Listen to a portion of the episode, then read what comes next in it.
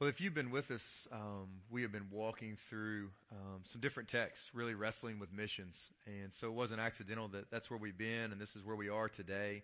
Um, as we came to the conclusion of Matthew 28, right, we heard the very words that Tim just cited there and the Great Commission to go and to make disciples of all nations.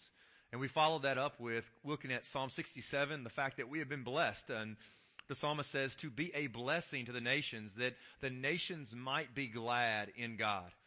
And so this morning we're going to continue that, um, just kind of a, a maybe a follow up to understanding what is our role with Tim and Sally? What is our role? You're going to be hearing starting next week uh, about uh, the International uh, Mission Board offering for international missions. And so what is our role as Southern Baptists as we give with other churches to help send missionaries to the nations?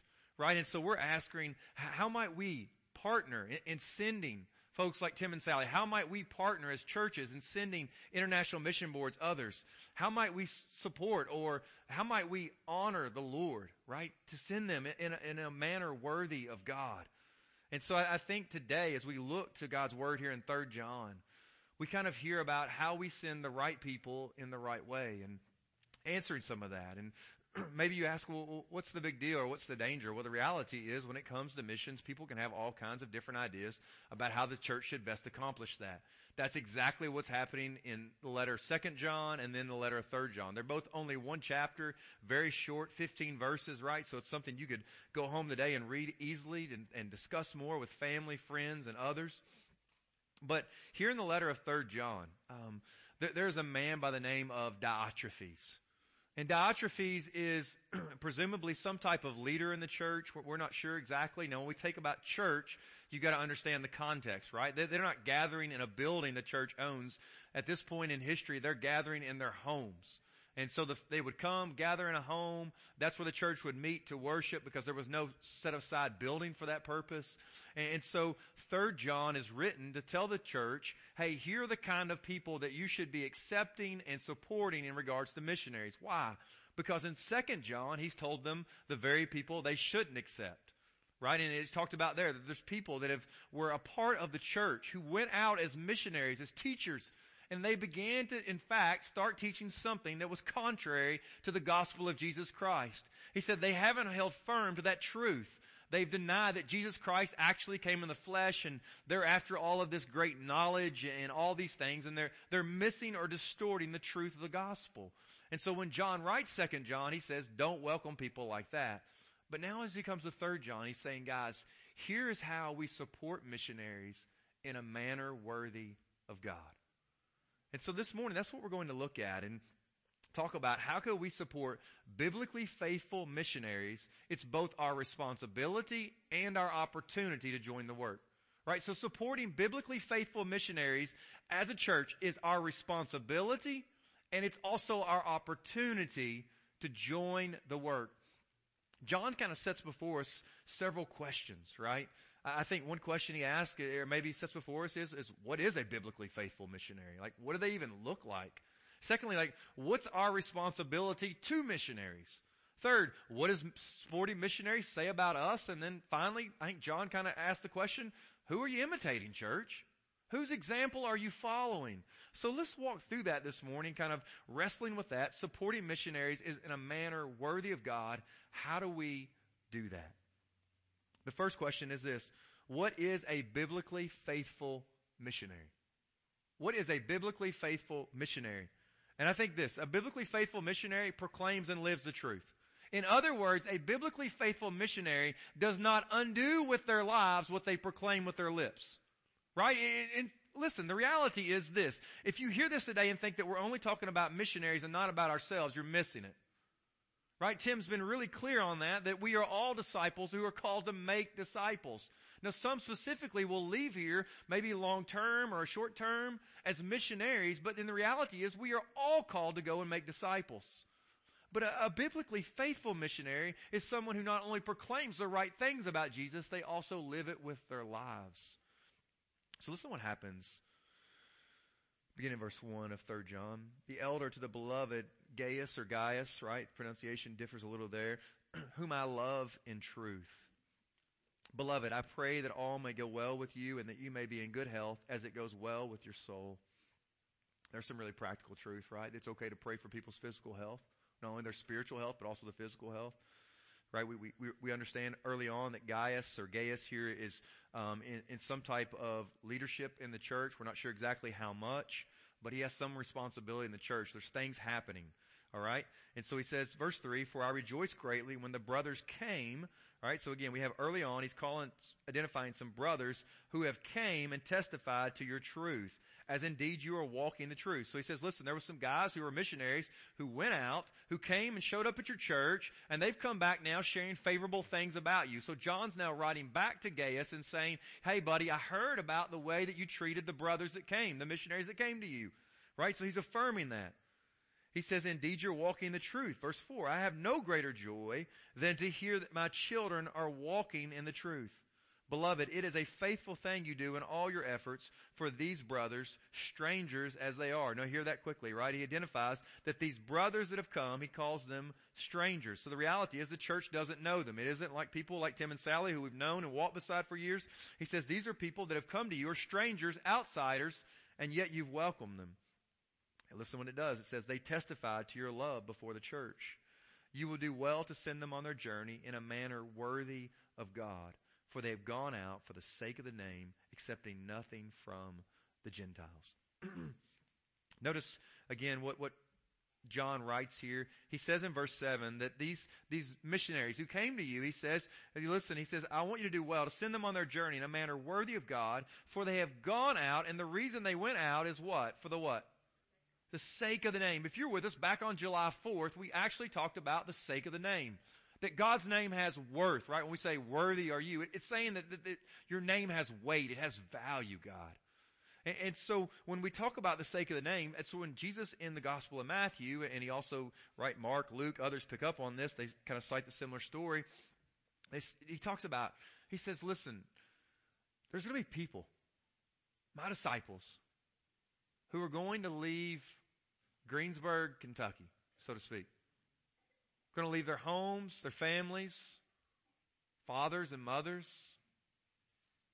Maybe at some point, sons and daughters. This isn't speaking of abandonment, right? That parents should just leave and abandon their children. That's not what Jesus is teaching there. But there may be a point at which children grow up, right? And parents are no longer responsible for them in the same way. That they would go out and leave. He says they leave homes and lands. He says, and those who do so are going to receive a hundredfold in this life and eternal life in the life to come. And so Jesus talked about, he says the reason why they would do that, he says, is for the sake of the name. That the name of Christ is of more worth than anything else. I, I was studying some this week and read the story of a young lady who had gone out. It's probably 20 plus years ago now. But she went out. She was single early on, uh, early college age. She left America, went to a dangerous country. A place the reality is it's probably hard to even get a believer into today. And she went knowing that the reality was, even at that time, that she could likely be killed or kidnapped. Something else heinous could happen to her. And the question was to this young lady, why are you going? And she says, the reality is this. The gospel is worth more than marriage, more than the best job, more than being close to my parents. The gospel, what Christ has done is worth even my own life. And so that's what we hear right here. They have gone out for the sake of the name. They've, they've left and gone out. They've, they've left their family, left their home, their, their home place, and they've gone out for the sake of the name. And notice what John says about them in verse 8. Therefore, we ought to support people like these, that we may be fellow workers. And notice what he says here. We are workers for the truth. The truth is something that John continually talks about. Um, I think it's about maybe seven, eight times in these 15 verses, you'll hear the word truth being mentioned. If you read throughout First John, he's always talking about truth, the truth, the truth. Now we hear God or, or John talking, right, to us about the truth in First John chapter 1 verse 8. Listen what he says. If we say we have no sin, we deceive ourselves and the truth is not in us.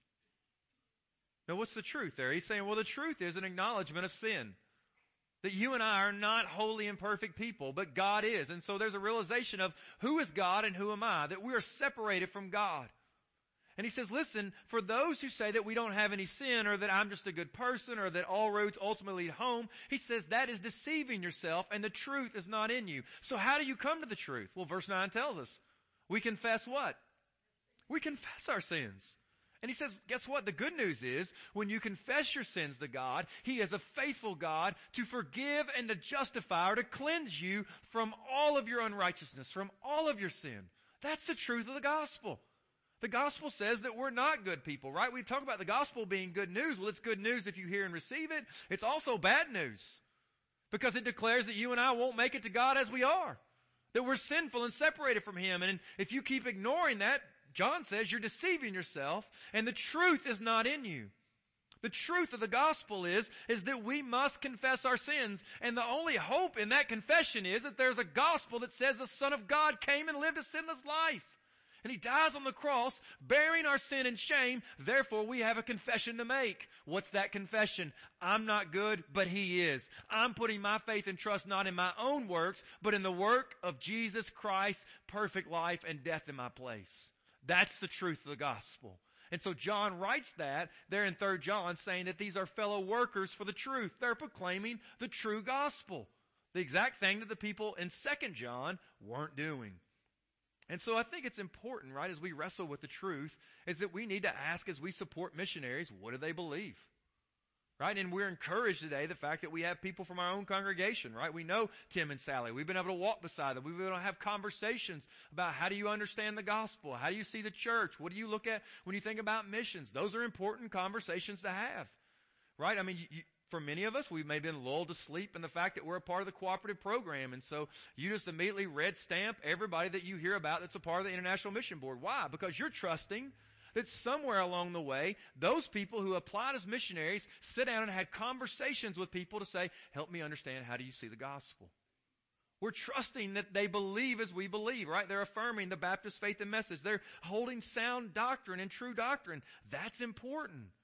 And so listen, that's what he says. These are fellow workers for the truth. So if we're going to talk about missions and giving and supporting missionaries, we need to know what is a biblically faithful missionary. And John says here that there are those who understand the truth. They proclaim the truth. But it's not only that. Notice what else John says about them. Back here, rewind the text just a little bit. For I rejoice greatly, verse 3, when the brothers came and testified your truth. Notice what he says about them. As indeed you're walking in the truth.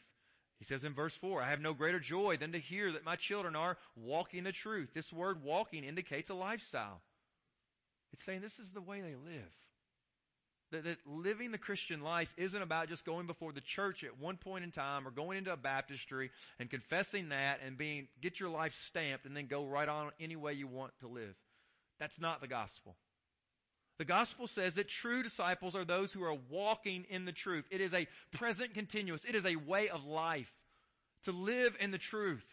And so, again, you'd say, well, well, Blake, when he says that, though, he's writing to Gaius and he's talking about he and those in the church. You're right. But listen to what he says in verse 5. Beloved is a faithful thing you do in all your effort for these who? These brothers. They're identified as fellow believers in Christ. And so the assumption is, right, that those who have gone out for the sake of the name are those who are living out the sake of the name. They're living out the good confession. They're walking in the truth. I think it's important as we look at missionaries and who we support, right? We need to be saying, wow, do we see some of their lifestyle reflecting things like what we hear about 1 Timothy 3 or Titus 1, the, the responsibility or roles of elders and pastors? Why? Because we want people of high character, don't we? It's invaluable. Like, I mean, those who go out as missionaries, listen, they have a responsibility. They're teaching and preaching and proclaiming the truth of the gospel. So we hope that their character is going to match up to what they're proclaiming, right? That's the very thing that often happens, right? When we think about those who are pastors and deacons, those lists. He doesn't talk about all the things that they do. Why? Because he assumes there's people in the church that can do a lot of things, but he says, no, well, what I want you to focus on is their character.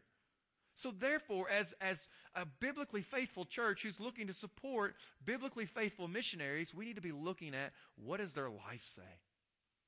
Not only what do they believe, but are they living out this truth? So it's important and helpful, right? And again, we're encouraged to have Tim and Sally and folks that we know, but our hope and prayer is that time goes on, God will continue to raise up others and we'll have more opportunities to support people and people we may not know as well. So we have to do the hard work of trying to walk beside one another and get to know them. And so again, that's the first truth, I think, is what is a biblically faithful missionary? It's someone who proclaims and lives the truth. But secondly, I think the church has a responsibility in this, right? Not just to simply um, identify who is a biblically faithful missionary, but I think we have a responsibility to say this. A biblically faithful church supports biblically faithful missionaries. A biblically faithful church. Right now, I hope that's what we want to be. John says if that's the case, then a biblically faithful church supports biblically faithful missionaries. Listen to what happens here, um, beginning in verse 6. John says, who testify to your love before the church. So again, those guys came back telling about your love for them, how you showered them with such love and kindness. Um, he says, you will do well to send them on their journey in a manner, notice what he says here, a manner worthy of God. So it's interesting. John says that they are to send them, right? This word send is used throughout the New Testament, typically in this type of context to describe financial support that you're going to give some type of physical help to these people, whether it's clothing, it's shelter, it's food, it's water, right? It, it's giving finances to help them further on their journey, right? We see this word used in places like Titus chapter 3, beginning in verse 13, where Paul writes and he says, do your best to speed Zenas the lawyer and Apollos on their way. That statement on their way, it's ascending. Notice what he says, see that they what, church? Lack nothing. He expects the church has a responsibility and knows that they are sending out to provide for them. Now, well, listen, we, we can obviously contextualize this today to Tim and Sally, our responsibility. We can contextualize as we think about the International Mission Board and our offering coming up. But listen, guys, we have the responsibility as we will send out people, Tim alluded to it, Tucky Changers, Oklahoma. The responsibility of the church is to help send the people on the way. So I want to, I want to say that I'm thankful that this church has been really faithful to do that. This is a giving place. I'll just be really honest. Like it, it's encouraging to see, man, when there is opportunities for people to go on missions, there is people that rise up to say, I want to be a part of that. I may not be going with you physically, but I want to support you. And so, man, I, just think about that, right? We think about maybe uh, future investments we'll have. We maybe have to get more buses. Why? Because we need reliable transportation as we send people out. It's just the responsibility of the church to continually give, to help support. Why? Because we want people to come to know Jesus. Amen? And because of that, we can't stay in these walls. We must go out there. And when we go out there, guess what? It's going to cost money. It's going to cost time. It's going to cost a lot of these things. And the church has a responsibility to help support one another. And so he says, listen, again, let our people learn to devote themselves to good works so as to help cases of urgent need. Right? It would sure indicate that as missionaries go out, not only in the church as a whole, but as missionaries go out, they're going to have moments of urgent need. I want to encourage Tim and Sally to feel like, hey, I got a church that I can reach out to and say, we got an urgent need. Something's come up. Could you guys pray about giving, right? Consider what it might look like to help us in our need. It's the responsibility of the church. But again, back here in verse 6, look what he says. You will do well to send them on their journey. And he talks about it. It's in a manner worthy of God. That statement, worthy of God or worthy of the Lord, happens about six times in the New Testament. And it's throughout those different moments of trying to understand what does it mean to send someone on their way in a manner worthy of God? How, can we send Tim and Sally? How can we help support the international mission boards? How can we help send Kentucky Changers or Oklahoma, right? How could we, the local projects, right, when Kyle and other guys are going out, how can we do that in a manner that's worthy of God? What does that even mean? Notice what he says here. In Colossians chapter 1 verse 10. So as to walk in a manner, notice the statement there it is, worthy of the Lord or worthy of God. The same thing you've heard there in 3 John. Fully, notice what he says about it, fully pleasing to him bearing fruit in every good work and increasing the knowledge of God.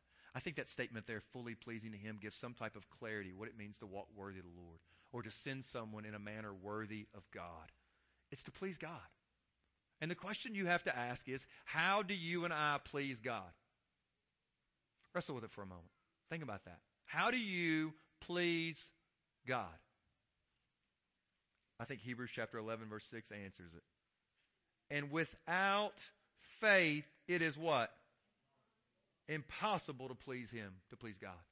So how do we please God? It's faith. It's faith. It's not ever our works, right? Now those honor and glorify God, absolutely. But guys, at the heart of it, it is the, it is the faith. It is the trust in God. So when we talk about sending people in a manner worthy of God, it is an indication, it's an act of faith. And so guess what? For some of you, as you think about giving, right? It's going to have to be an act of faith. Maybe financially things right now aren't for you as green as they once were. Right? I mean, being there in Africa with those brothers, man, the, the church there is struggling. And I know they would desperately ask for your prayers. the, the, the men that were there, about 15 pastors that we got to train, they're all shepherds and man, they're farmers. And I just thought, man, when I hear them talk and some of the stuff, I thought about some of you guys. I could see almost your faces. But guess what? At different times, they would have to leave late in the afternoon or early in the morning. Why? Because they would have to take their flock and try to find fields. Why? Because they're in the midst of a great drought. The previous rainy season didn't bring the, the, the rain that they needed. And if you ride around their area, everything there is dry and dead. They're struggling to find water. The mission, uh, the, the, the translator that was there with us, just a phenomenal man of God. He's gone out to plant the church and man, just a great brother. He's already lost six animals that have died just because there's no food. There's no, there's no opportunity there. And so I, I know that the brothers there and sisters in Ilmamin, uh, there in Africa, I, I know they would covet your prayers. And so as I think about it, right, it's a reminder that without faith, it's impossible to please God. And just keep trusting, right? It's faith, trusting in the Lord. So again, it's our, giving, our support, it's an expression of our faith. Right? So as you think about how you'll give, and again, I talked about those brothers and their financial hardship, right? The reality is many of those guys were struggling struggling to be able to, to pay for class that week or to play, pay for food. And they're, they're just in a really hard spot. Some of you may be in a hard spot. I, I want to challenge you and encourage you. Maybe for you this year, it's just, hey, uh, I'm going to give up going out to eat one night this week. I'm going to stay home and I'm, I'm going to eat a sandwich. And I'll have that money. And it, it may be $10 this year, but I'm going to have $10 to give to the Lottie Moon. Or I'm going to have five to give to, to, to like Tim and Sally. I don't know what it's going to be. For others of you, man, you're in a really green season. Things have struggled all around, but God has blessed you. I, I want to challenge you and encourage you. What does faith look like in this season for you to give? Maybe above and beyond that might stretch you, that might challenge you, that might cause a sacrifice for you. I think that's what Paul is, is, is, writing about there in Colossians, like the writer of Hebrews is talking about. I think here in 3 John, it's a manner worthy of God. It's an act of faith. As we give, as we support, it's an act of faith on our part. So I want to encourage you and compel you. I want to challenge your faith and my faith. How might God move our hearts to give out of faith this year? Not reluctantly or under compulsion, for God loves what? A cheerful giver. So again, why do these missionaries need support? Well, look what he says here. For they've gone out for the sake of the name. Notice what he says about them though. Here's the reason why Paul's saying they need, or John says they need such help. They're accepting nothing from the Gentiles. The Gentiles, maybe your translation says nothing from the pagans. It's the unbelievers. Right? I, I was recently looking at, um, uh, the, the, the CEO of Amazon, his wife, and the, you know, she was giving all this money, billions of dollars. I don't know if it was like, it was multiple millions of dollars a day. But the reality is when you look through that list, I, no offense, I didn't see Tim and Sally's name on there, right? The International Mission Board's probably not showing up on those type of things. Why? Because unbelievers aren't looking to give to the cause of the gospel. Now there are exceptions to that, but uh, typically that's not what's happening. So whose responsibility is it to send missionaries? The church. It's ours. It's our responsibility. He says they're accepting nothing from the Gentiles. The reality is, right? I mean, as Paul talked about that, he would never preach it Right? Can you imagine today if we send Tim and Sally out and we say, hey, I want you guys to go as missionaries. They show up in their first village to come and proclaim the gospel and they say, well, well could you guys pay for our lunch and could you guys give about a thousand dollars to help for our vehicle and we need some help with some taxes and some help with some visas. Can you imagine how that would convolute the gospel? No. The responsibility is places like Greensburg Baptist Church and other believers are to gather along them and say, hey, we're going to help carry that financial support. That's what's so great about the cooperative program. As we give together, Southern Baptist churches, we are sending missionaries to the nations. They don't have to show up and say, could you guys give us some financial support so that we can proclaim the gospel? No, we proclaim the gospel free of charge. Why? Because if we aren't careful, our methods can muddy our message. I, I remember, um, it was, I guess, my first international mission trip to Honduras, and we, we were doing a medical clinic. We were partnering with another church um, down south, and it, it, was a great work. They let us join their team, and um, and so part of how it worked was is folks would come in, and we had a large tent and an opportunity to preach the gospel to them. They had to hear the gospel preached before they could go through the clinic. It, it made great sense, but here's what often began to happen. Is that people started coming forward, responding to the invitation, so to speak. Why? Because they assumed that if they did so, it would automatically get them to the front of the line, or guarantee the medicine they need, or it might earn them favor in getting extra rice and beans. Now listen, our, our intent was, and we were doing our best, right, to share the gospel, to be as faithful as we could, to try to go about the best way we could. But the reality is when you're dealing with lost people and you're dealing with things, things can often get sideways really easy. And so, so it is when it comes to money. And so I think John reminds us here that the safeguard for missionaries is the church supporting them. In fact, guess what? You don't need me to tell you what the application for the message is today. John tells you. Look what he says, verse 8. Therefore, we ought to what? support people like these. John just really clear. Like, I love it. Like, that's the application. Therefore, right? So they're not taking money from the non-believers. Therefore, the responsibility of the church is we ought to, he says, support people like these. Again, we could talk about like these there and say it's not anyone and everyone, right? Um, what they believe and how they understand the gospel but it, it's important, right? So again, uh, I think those are some just important things. What is a biblically faithful missionary? The responsibility of the church. A biblically faithful church supports biblically faithful missionaries. Three, what does supporting missionaries say about us? John says it's our opportunity to join the work. So what is being a part of this? What does it say about us? John says this, guys, is our opportunity to join the work. Look what he says in verse 8. Therefore, we ought to support people like these, that or so that we may be, notice what he says here, fellow workers for the truth. John says that in an amazing way that when you and I give, that we are a part of the mission. Even though we may not all be goers, right? As we give, we are a part of that mission. It shows our participation in the gospel. It's an amazing thing, right? That God uses, right? There's a declaration that you make as you pull out a pocketbook and, and you give or you write that check or you sign up to be an ongoing, consistent giver, right? I mean, there's a reminder that you have become a fellow worker for the truth. As you give an offering each week, I know we're not passing the plate like we once did, but each week I hope that you're giving, right? Encouraging you. As, as, as Paul writes, he said that each, each week they should set aside a certain sum of money, right? To be give to the local church. Why? Because we want to encourage you. That's a way in which you participate in the mission.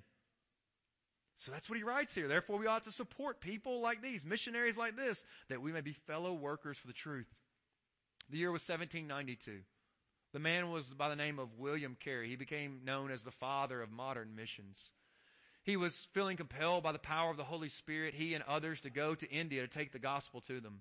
At 1793, there about a year after, they're having this commissioning service, this time of praying and sending them out. And at the end of the day, we're going to have Tim and Sally come forward. We're going to pray over them and, and ask God to bless and use them. But it was in that farewell meeting that the leaders of society got together and they talked to William Carey and the others. And they said, listen, as long as you go out in our name and the name ultimately of the Master, let, let you know that we shall never cease till death to stand by you. Andrew Fuller was one of those men that was there that day. And he came up with an analogy I thought was absolutely beautiful. He says, when we think about missions and these men that were going to India, it was like sending them out in an unexplored mine. We would drop them down over the bluff and they would be holding the rope and we began to lower them down deep into the darkness that they might begin to expose and bring the light. Carey says to them, if I will go down as long as you hold the rope for me. It was Andrew Fuller who said that began to be a great description of what it looked like for us. That as long as those brothers were going out proclaiming the gospel as missionaries, our responsibility was to hold the rope. And in some way, that's what's continuing to happen. Every year as we gather as a church taking up offerings, whether it's for North American missions or international missions or Eliza Broadus, right? Or, or state missions and different things. When we take up these offerings, as we support missionaries, what are we doing? We're saying that as you guys go, we're going to be faithful to hold the rope. And also, I hope we're willing to say, you know what, there may come a day when I'll say to a brother or sister beside me, would you keep holding the rope? I need to go down too.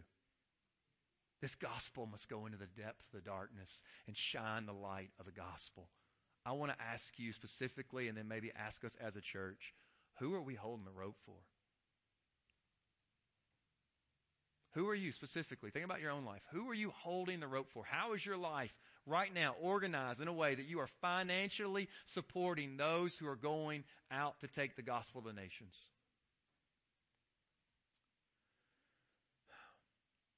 So we've tried to answer what's a biblically faithful missionary? What's the responsibility of the church? What's supporting missionaries say about us? It's our opportunity to join the work. And then I think last thing John just simply would ask, who are you imitating? Who are you imitating? Our actions reveal our true identity. Our actions reveal our true identity. Listen to what he says, beginning in verses 9 through uh, about 11 or 12. I have written something to the church, but Diotrephes, who likes to put himself first, does not acknowledge our authority. So if I come, I will bring up what he is doing, talking wicked nonsense against us. And not content with that, he refuses to welcome the brothers and also stops those who want to and puts them out of the church. Beloved, do not imitate evil, but imitate good. Whoever does good is from God. Whoever does evil has not seen God. Well, listen about our, our, our friend here, Diotrephes. Diotrephes, notice about him, he likes to put himself first. That's not a compliment. Could I ask, when it comes to the church, would Diotrephes' life and example be would be what you're imitating? When it comes to church, you like to put yourself first. It's about the songs that you like. It's about the message the way you like it. It's the classes the way that you like it. It's the missions the way that you like it. It's they do what you like. John warns here. Diotrephes likes to put himself first. I'll just be honest, it's convicting, man. It's a struggle of mine. I, it's not anything new. I'm not pulling any punches. I've said it the whole time I've been here. That's a struggle for me. It's pride. Constantly, wars within my flesh. I have to battle it. I like to put myself first. Not only here, I like to put myself first in the home. I like to put myself first basically about anywhere I am. That's just my flesh. I don't know if you struggle with that. I know others in this congregation, man, God's just given you a great deal of mercy. There's humility. Sometimes I tell my wife, like, man, I just love being around that brother because he is so humble and meek, and it's not what I am. And I keep thinking, I just want to be more like him, God. But Diotrephes, he likes to put himself first. He says he doesn't acknowledge our authority. John says there's, there's going to be some accountability when he comes. But notice what he's doing. He refuses to welcome the brothers. He refuses to welcome these missionaries. And he stops those who want to in the church, and he puts them out of the church. So obviously he's in some type of major leadership role that he is putting people out of the church. He's refusing to welcome missionaries. And listen to what he says. Beloved, do not imitate evil, but imitate good. In other words, don't be like Diotrephes, be like Gaius. That's what he's saying. And so I think it's a reminder, guys, and, and, I, and I've said this before, man, we are blessed in this church to have some faithful saints. And, it, and, and it, I'll just, just be really transparent with you. It's one of my joys to bring my kids here. Because I love getting to put them around people like you guys. Because there are faithful servants in there. There are humble brothers and sisters. There are people who are old that have served a really long time well. There are new believers who are zealous for the gospel. There are some of you that have such gifts of knowledge and wisdom. Some of you are so meek and humble. Some of you are so hungry to share the gospel and have missions. There's some of you, like, there's just these different things. And I realize, man, I want my kids to be around people like that. I want them to see and experience that. I want them to follow the example of Gaius and not Diotrephes. So I want to ask you, how much are you leveraging your daily life to invest your family here as a part of the church? That your children, that your family, that your own soul. Come on. Maybe you say, Blake, I'm single, I, or my family, my kids are on. Man, your own soul. You need other brothers and sisters. Iron sharpens iron. We need one another. Amen, church? And we are blessed to be in a congregation with some brothers and sisters who have labored long and faithfully. It is a gift. But if we ignore that, man, we're missing it. And the danger is we might start following Diotrephes.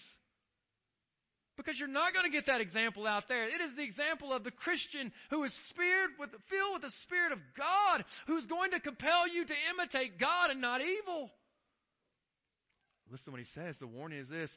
Whoever does good is from God. Whoever does evil has not seen God. So I want to ask, by the way that you live your life, have you seen God?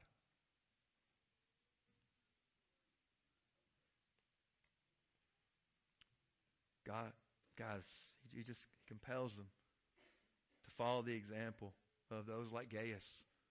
And might we just end the day by just saying, why in the world as a church and individuals and people like Tim and Sally and all the other missionaries as we think about the International Mission Board and giving to that upcoming. Why? Why are they doing? Why are they going? Why? Because I think the reality is we realize that our God is a missionary God. Our God is a missionary God who sent his only begotten Son.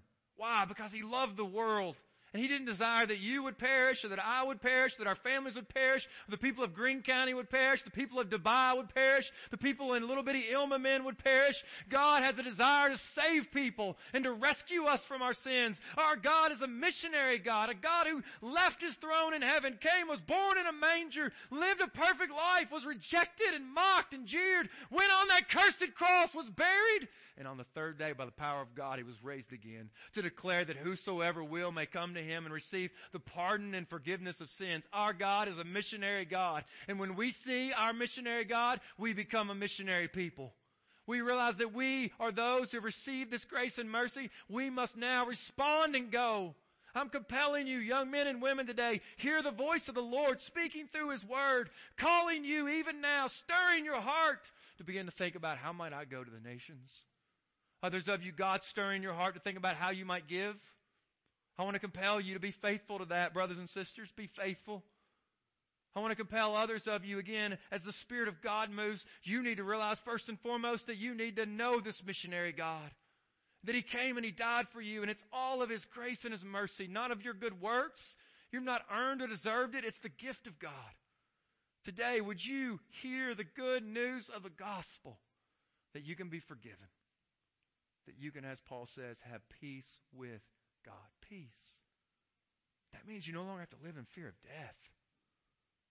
You can be accepted by God. Not by works, but by grace through faith. Would you put your faith and trust in Christ? Would you pray with me? Father, thank you for the opportunity to preach and proclaim your word. God, I pray now that you would strengthen us as a church to be faithful to support missionaries those that we know here who we see their faces like Tim and Sally, those who, Lord, we may not see their faces, but we're going to give faithfully as the different offerings throughout the years come about. Lord, thank you for the opportunity we have to support and to be a part of the work. Thank you, God, for that opportunity. Strengthen now, Lord God, this congregation to be faithful to the task, that we might be a biblically faithful church that supports biblically faithful missionaries. I pray this for the glory of Christ. Amen.